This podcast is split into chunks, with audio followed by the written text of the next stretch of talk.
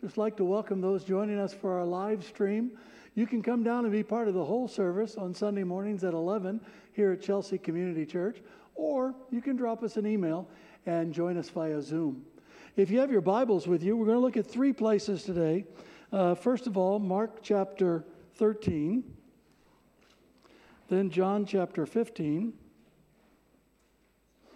and then finally Ephesians chapter 2. Before we read, let's pray.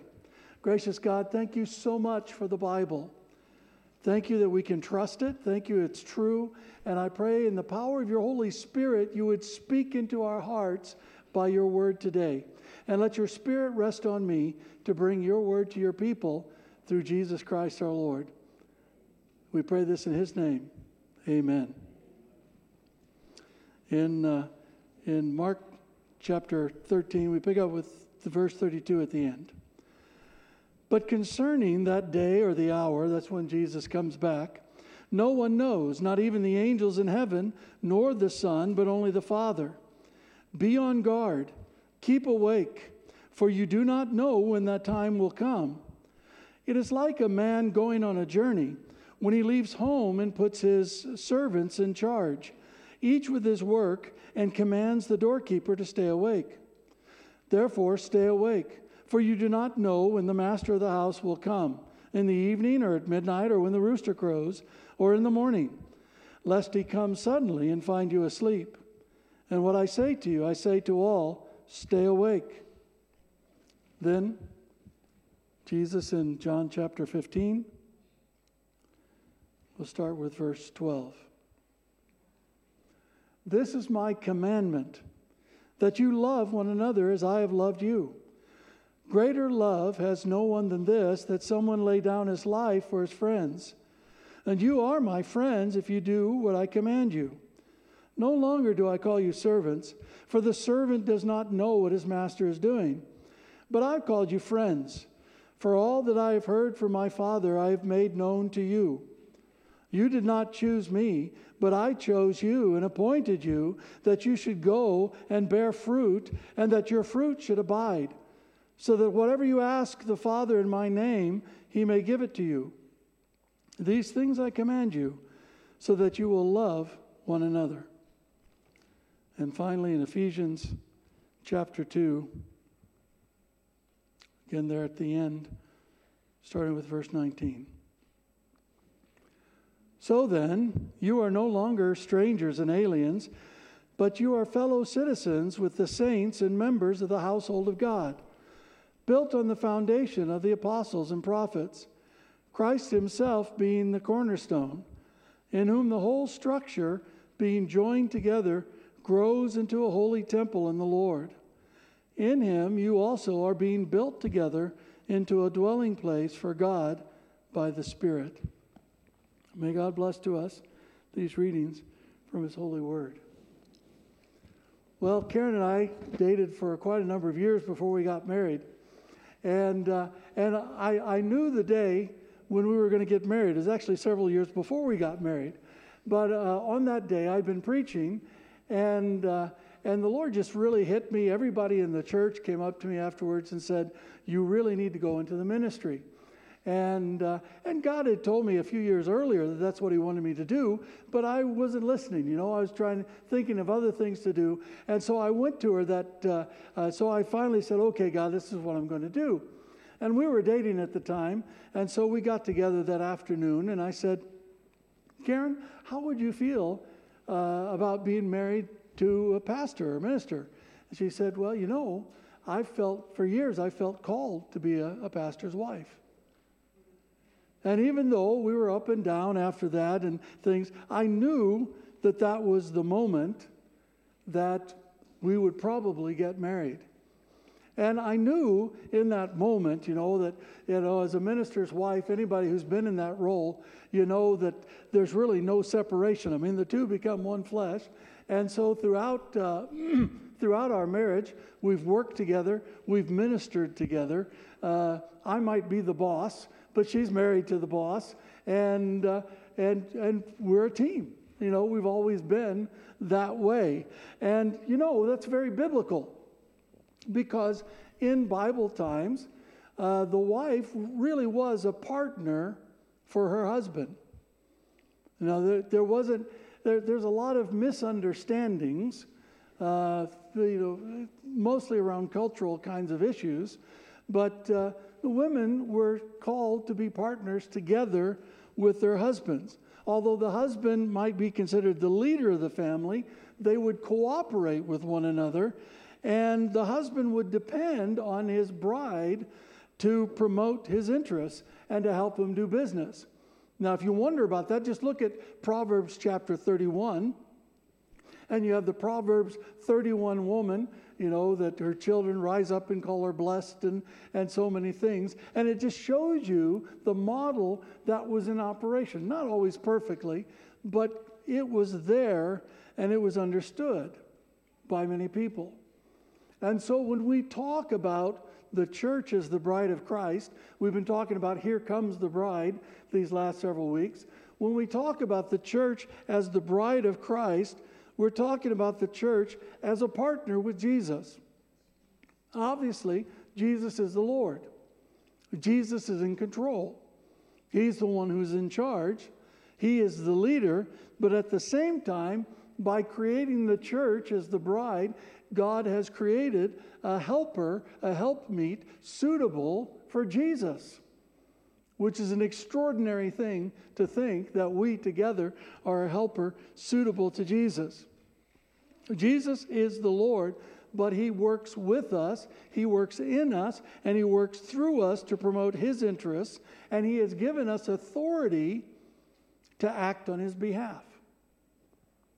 We have authority. Just like Karen has authority to act on my behalf, we have authority to act on Jesus' behalf as the body of Christ, as the church. Now, the other thing about Karen, uh, you know Karen, Karen's not only a partner in ministry, but also uh, Karen sustains our household. I mean, frankly, if it wasn't for Karen, I'd be eating breakfast cereal three times a day or, you know, occasionally the takeout pizza. You know, she says, Karen tells me that I need to have a couple of meals that I should be able to do myself. So I can. I can do pizza from another uh, company that brings in, or I can do Indian quite well uh, from a shop around the corner. Uh, so I can do several meals uh, very good. You know, and, and, Karen really is the one that kind of holds the household together. She uh, kind of makes the household and keeps it working, keeps it functioning. Uh, and anybody who lives with us is part of that household. We don't have lodgers that live with us. We've had a lot of people live with us over the last 22 years, but none of them have been lodgers. We don't let them be. That means that they all have chores that they have to do. And sometimes they like their chores, and sometimes they don't. You know, you might be someone that's in, in her first job that comes home at night exhausted from working hard, and, uh, but then there's still dishes to be done. You know, and, it, and, and I have no pity whatsoever on those people. You know, no pity at all. It's, it's just part of the thing. If you're a household, you have responsibilities in the household. And you got to go to church with us. That's important. You got your chores. You got to live for Jesus when you're outside the house. I mean, these are just fundamental, basic expectations that we have for our household. And in the Bible, you also see the bride and the groom, they work together to build what's called a household. They'd create a household. And the bride was the key player developing and maintaining the household. Again, you can see that in Proverbs 31 with the Proverbs 31 woman. And the household was the seat of family life, but it also, for most people, was the seat of family business. Many people, if they had a business, they operated that business out of their household. They didn't go to the office, it was part of their household, part of their household functioning. And the people that were part of that household would have included the family members, it would have included the children, the extended family, but also the servants, the employees, their families, and their children. And so everybody was part of that household. And you see that in places like in the book of Acts, in Cornelius' house, where he becomes a Christian, but everybody becomes a Christian because you, as a household, you work together, you move together, you got saved together. Happened as well with the Philippian jailer. And that's how households functioned. And it was essential uh, for the survival of the family and for the well being of society that you had well functioning households across the land. And in the same way, Jesus works together with his bride to create and build up the household of God. And that's where we start to mix our metaphors a little bit because we're the bride, but we're also the household of God. But we're also the body of Christ. I mean, so there's a lot of metaphors that refer to us. But as the bride of Christ, we work with Jesus Christ to build to, and develop the household of God. And the household of God is essential for a healthy church. And having a household of God is essential for the church to have an impact in the world. A church that is not the household of God will have very limited impact, especially today and especially going into the future. Into the future, churches are going to have to build up themselves as the household of God, with Jesus and the bride cooperating together. And all genuine Christians become part of the household of God. You cannot be a Christian without being part of God's household. I was talking with somebody just a week or so ago, and this person was saying, Well, you know, I, I, am a Christian, but I don't really go to church. I don't do this. And I said, Well, I don't know. You really should question whether or not you're a Christian. Because all genuine Christians are part of the household. It's an important thing. And it's an important thing that we create a healthy household of God. And just like in a normal household, just like in our household, as Christians, we all have responsibilities in the household of God. And we need to fulfill, we need to discover and fulfill our responsibilities with excellence and with diligence. We need to do it well, and we need to keep on doing it. You know, just like, in, you know, uh, every day we got to feed ourselves, right? Or almost every day, unless we're fasting. You know, there are certain responsibilities that we do every single day in our households. In the same way, there are certain responsibilities we do in the household of God, and we just do them and we keep on doing them because if we don't fulfill our responsibilities, our household cannot be healthy. And if we don't have a healthy household, it's not good for us and it's not good for the people around us. And that's how it works. So we need to take initiative to do what we're supposed to do not waiting to be asked, not waiting to be begged, but just get in there and do what God calls us to do. So we need to understand a few things. You know, first of all, as Christians, we have responsibilities in the household of God as both sons and servants. As Christians, we are sons and servants. And and those of you who've hung around for a while, you know that when I talk about us being sons of God, that means men and women. The Bible says that. Women, I'm sorry, uh, you're sons of God. And frankly, if I can be the bride of Christ, you can be a son, right? Because, you know, it's that white wedding dress that I have struggles with. So, anyway, and the reason is that sons in the culture of the time, sons were the ones who got the inheritance. Sons engaged in the business. It wasn't a devaluing of women, but what happened was when women grew up, they got married and they went to form another household. The sons were staying in the household and continuing the household, so when they got married, they brought their wives into the household. So, all of us as Christians are sons of God. That means that women have equal standing with men in the household of God.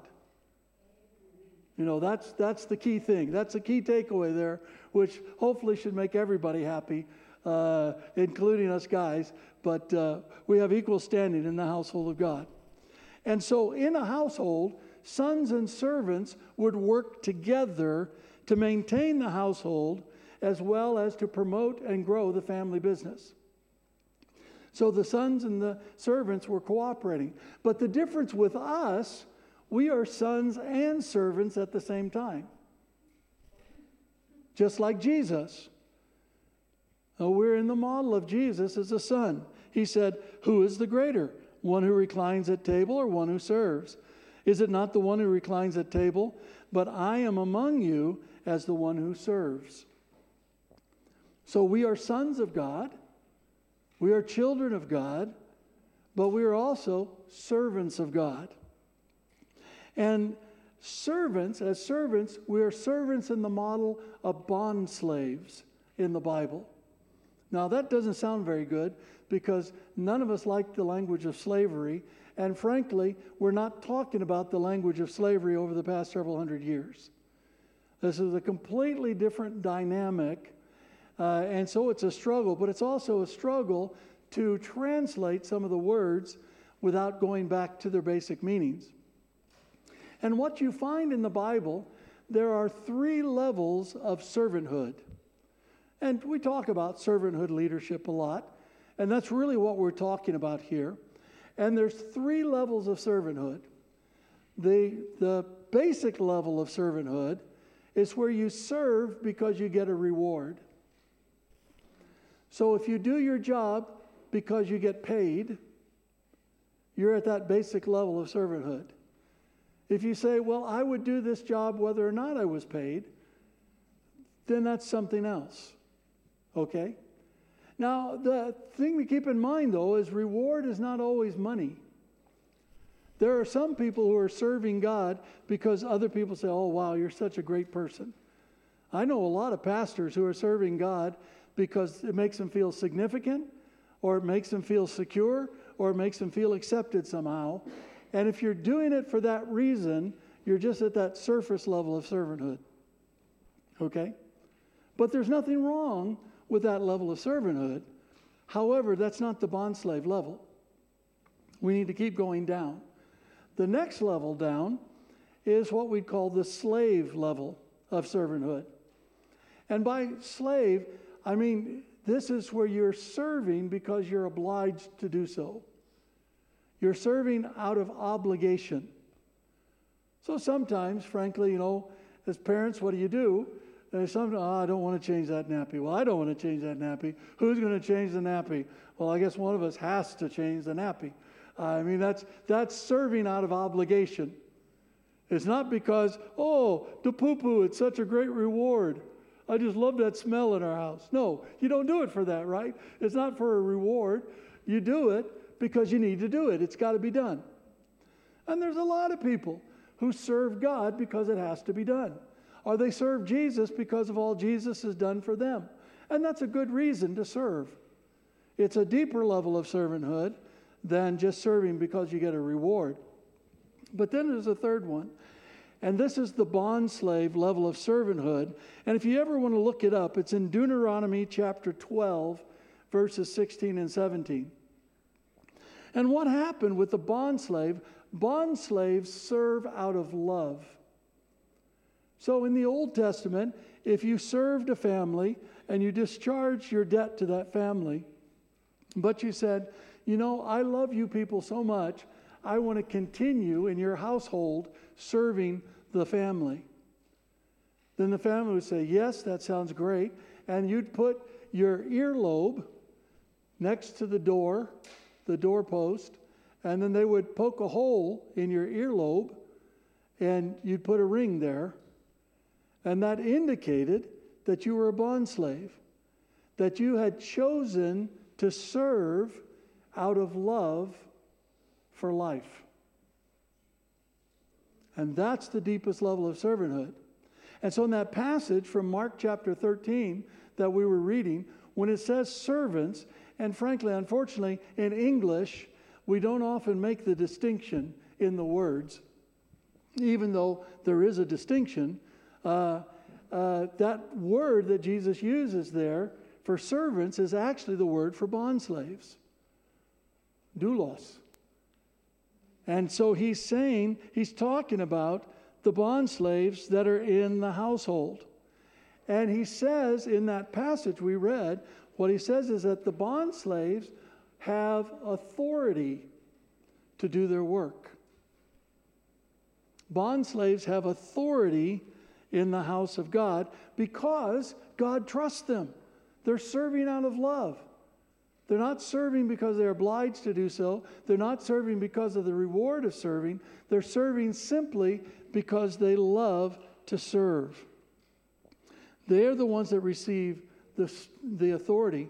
But pursuing that deepest level of servanthood, pursuing that deepest level of servanthood is the key for real joy and delight in serving. It's also the key for perseverance. So, as Christians in the household of God, we serve, we're called to serve as sons and as bond slaves, that deepest level of servanthood. And as Christians, we each have responsibilities for household chores. So we serve as sons slash servants, servants who are sons, sons who are servants, and we serve in our household chores. Now, the household chores are the things that we do to take care of the practical needs of the family. And they're absolutely essential for the effectiveness of the household. Somebody has to cook, somebody has to clean. These things are important. They're not secondary, they're absolutely essential. And if somebody fails to do these things, the household quickly begins to fall apart. Now, some people in God's household just seem to have a knack to do the chores. I mean, they love to do it. They enjoy doing it. They just get tucked in there and just do it. Uh, and, uh, and it just, you know, it doesn't seem to be a burden for them at all. But everybody has chores. Just like in our family, everybody has chores, including me. Everybody has chores as son servants in the household of God. Everyone, whether or not it's your knack or not, you have chores that you need to do. Now, how do you know what to do? Well, I've got four rules regarding household chores. Four rules. First one look for what needs to be done and then do it. If you walk in the hallway and you see a piece of paper on the floor, you don't say, to somebody else, Can you come and pick this up for me? You pick it up and you put it in the bin. You know, it's simple. That's chores 101. Look for what needs to be done and then do it. Just jump in there and do it. Uh, and if you can't see what needs to be done, because I couldn't do that as a kid, I never saw what my mom wanted me to do.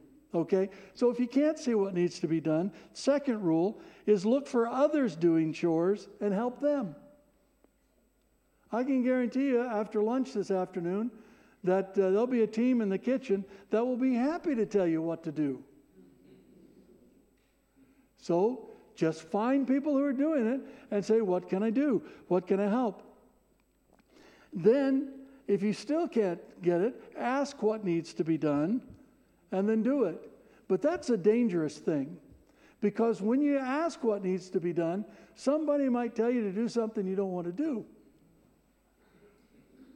So, so it's better to look for what needs to be done and get doing it, or to help somebody who's already doing it, than to ask somebody. Because I tell you, if you ask me, I'll give you the thing that I don't really want to do. You know, that's just me. You know, I've got a gift in that. I've got a gift in that. So, uh, and the fourth rule of chores don't leave until the job's done. You know, if you're washing dishes, don't wash two dishes and say, oh, I'm tired. Okay, somebody else take over. I'm going to go take a break for a few hours. And you stay in there, you keep doing the job until it's all done, or until somebody forces you to go away. Well, when I first came to City Temple, when we started doing dishes, I would jump in there, and we had a, a guy named Richard who was working for us at the time, and I was in there and I was just doing dishes, and Richard came and he literally just grabbed a hold of me and pushed me out of the way, said, "Rod, you should not be doing this. I'm going to do this." You know, so if somebody does that to you, okay, you can do that. But, uh, you know, just get in there and do it because household chores ultimately are about serving one another in love. It's what Jesus was talking about. Love one another. It's what Paul says. Don't use your freedom as an opportunity for the flesh, but through love, serve one another. It's about using your resources, your time, your energy, your, your money, whatever it is, to benefit others. Using your spiritual gifts or your talents, your abilities to help out others. And frankly, we need to grow up and take responsibility for our chores. If you act like a baby, then don't be surprised if you're treated like a baby. And many times over the years, I've had people that get really frustrated. And I'm talking about older people who get really frustrated you know, because like I, I don't get any respect. I don't, you know, you, you got to treat me a certain way. And I'm like, well, you know, get in there and help. Don't sit around. You know, only babies are excused, right? Wouldn't make a baby, wouldn't make Jane wash the dishes. You just don't do that kind of thing. So we all must do our chores, especially when we get together. No one is exempt unless, of course, you're unwell or un- infirm or, or disabled in some way or too elderly to do something, then okay, we'll help out. But we need to consider how to stir one another up to love and good works and keep meeting together, not neglecting it as some do, and especially more as we see the day approaching. So we have responsibility as son servants to do our chores in the household of God, but also as Christians we have responsibilities as son servants for, house, for the household business. Everybody's involved with chores. Everybody has responsibilities for business. Like in Luke chapter 19, Jesus told a parable. Said, calling 10 of his servants, he gave them 10 minas, uh, that's some money, and said to them, Engage in business until I come. When he returned, having received the kingdom, he ordered these servants to whom he had given the money to be called to him that he might know what they had gained by doing business. Or, like Jesus said in the passage we read today, it is like a man going on a journey when he leaves home and puts his bond slaves, his servants, in authority. It's literally what that means there. Each person with his work. We each have a responsibility. And Jesus has given us authority to do his business. The business involves what happens in this building, but it goes beyond what happens to this building and what happens in the world around us. You know, it's like something like a Marks and Spencer kind of thing. You know, Marks and Spencer has a flagship store and it does some business there, but it also does business online. It does business in communities all around the all around the nation other places in the world. And that's the same way that the church works, the household of God. We do business in this outlet, but there's also other places wherever we go that we're doing the business of God.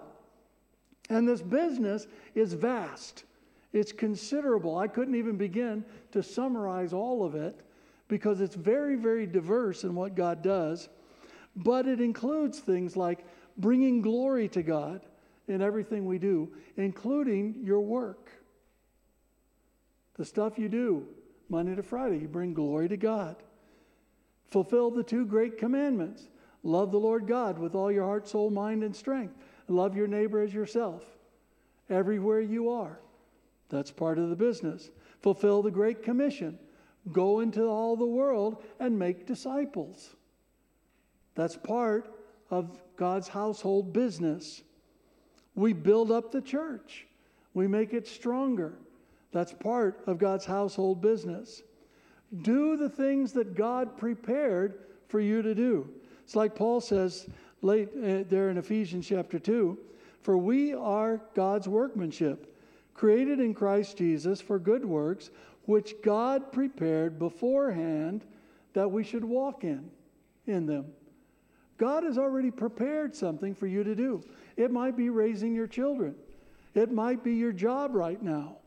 It might be the person you're going to encounter tomorrow who needs you. God has prepared all kinds of good works for you to do in your home, in the community, and in beyond. And all He wants us to do is just walk in them. Just live for Jesus, and you'll naturally do the things He's prepared for you. And again, that includes your job in, in the workplace. Each person's assignment is different. Some are more difficult than others, some are more rewarding than others. It's your job, it's your parenting, it's your schooling, of whatever you're doing, wherever you are.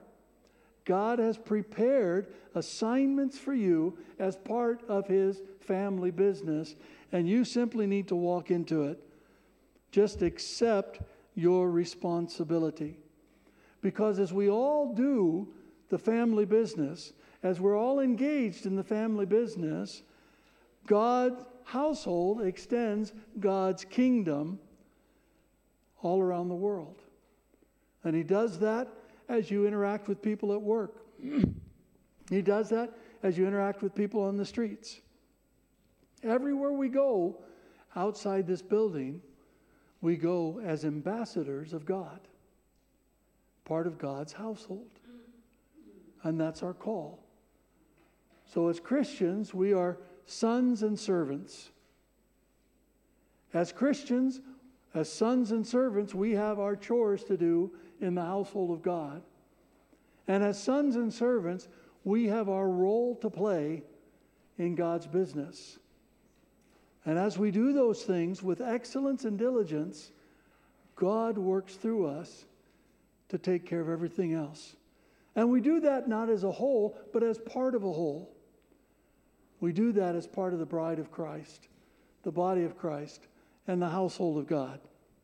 You know, for much of my life, I've lived in a world that really did my job as a minister for me, at least the early part of my life. I mean, schools, even here in the UK, you know, think 30, 40, 50 years ago, schools had religious education in it. They were telling people the basics of the faith. In the U.S., we didn't have RE per se, but schools were founded uh, and operated on a lot of biblical values. They were educating children into Christian values. Governments, they supported churches, not in the sense of giving money to them, but in the sense of helping them, wanting them to thrive. The laws of the land, they promoted biblical ethics and biblical behaviors. You looked at businesses. Businesses, whether they were owned by Christians or not, businesses tried to operate with Christian principles. Principles like honesty and fairness. They were part of the fabric of society. A businessman who was not honest, a businessman who cannot say, My word is my bond, wouldn't be in business very long. Back a long time ago. Our culture assumed, I remember this in the States, culture kind of assumed that everybody was either a Christian or a pre Christian. You know, if they weren't a Christian, given enough time, surrounded by our society, they'll become a Christian. You know, they'll surrender their lives to Jesus eventually. Doesn't matter if they're Jewish or Muslim or atheist, whatever, they'll become a Christian eventually because that's the way society works. But the world doesn't work that way. That kind of world doesn't exist anymore, if it ever did in the first place. And because of that, as the bride of Christ, we have a responsibility to follow Jesus so that we establish and build up the household of God. Because it's only with healthy households of God all throughout the city and all around the land that the kingdom of God will go forth, that God's loving rulership will extend into people's lives, that we'll be able to make disciples of people from all nations. And we have to understand that this building up the household of God is for the well being of society. It's for the well being of all people. Because if a society is operating by Christian values, everybody benefits. If there are households of God in a society, everybody, even those non Christians, will benefit from those households. So, as individual Christians, we participate in that responsibility by doing our chores and performing our roles in the family business with excellence to the glory of God. And we need to remember God has given us, God has given you everything you need as a son and a servant to do your chores and to fulfill your role in the family business. By the cross of Jesus, we are forgiven and set free from the power of sin. We have victory over the world, the flesh, and the devil in the resurrection of Jesus Christ. God has lavished His grace on us, even when we mess up.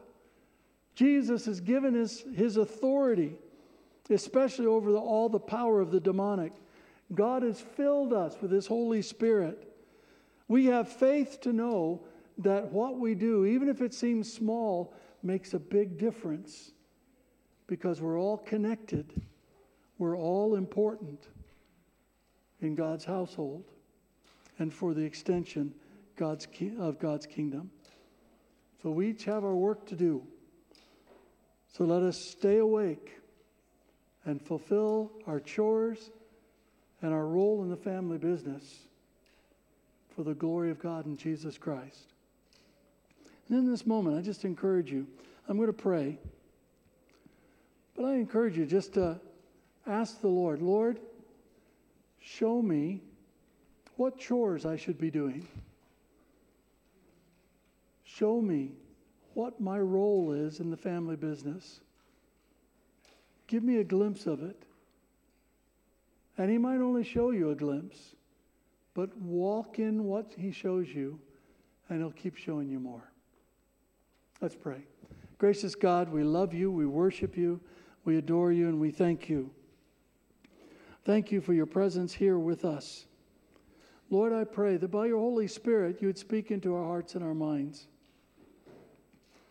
Show us if there's any chores that we're supposed to be doing that we're not.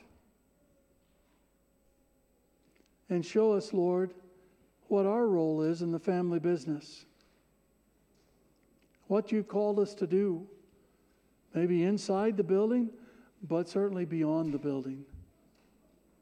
Give us a glimpse, Lord. Show us the good works that you have prepared in advance for us to do so that we can walk into them and do them with excellence and diligence to the glory of God in Jesus.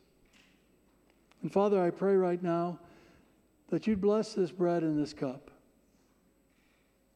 so that they might be for us truly the body and blood of our Lord Jesus Christ. Lord, I thank you for this bread and this cup. I thank you that as we share the bread and the cup, we do so as the bride of Christ. We do so as the household of God. We do so belonging to Jesus and belonging to one another. And as we eat the bread and we drink the cup, I pray that you'd open up that reality to us. And not only this reality around us now, but even the great heavenly reality where all the hosts of heaven and all the saints are going that have gone before us sing holy holy holy lord god almighty who was and is and is to come. Heaven and earth are filled with your glory. We love you and we worship you and jesus thank you thank you for joining us here at the table as the groom as our lord as our savior as our king we love you and we worship you and we adore you. And we pray all this through Jesus Christ our Lord. Amen.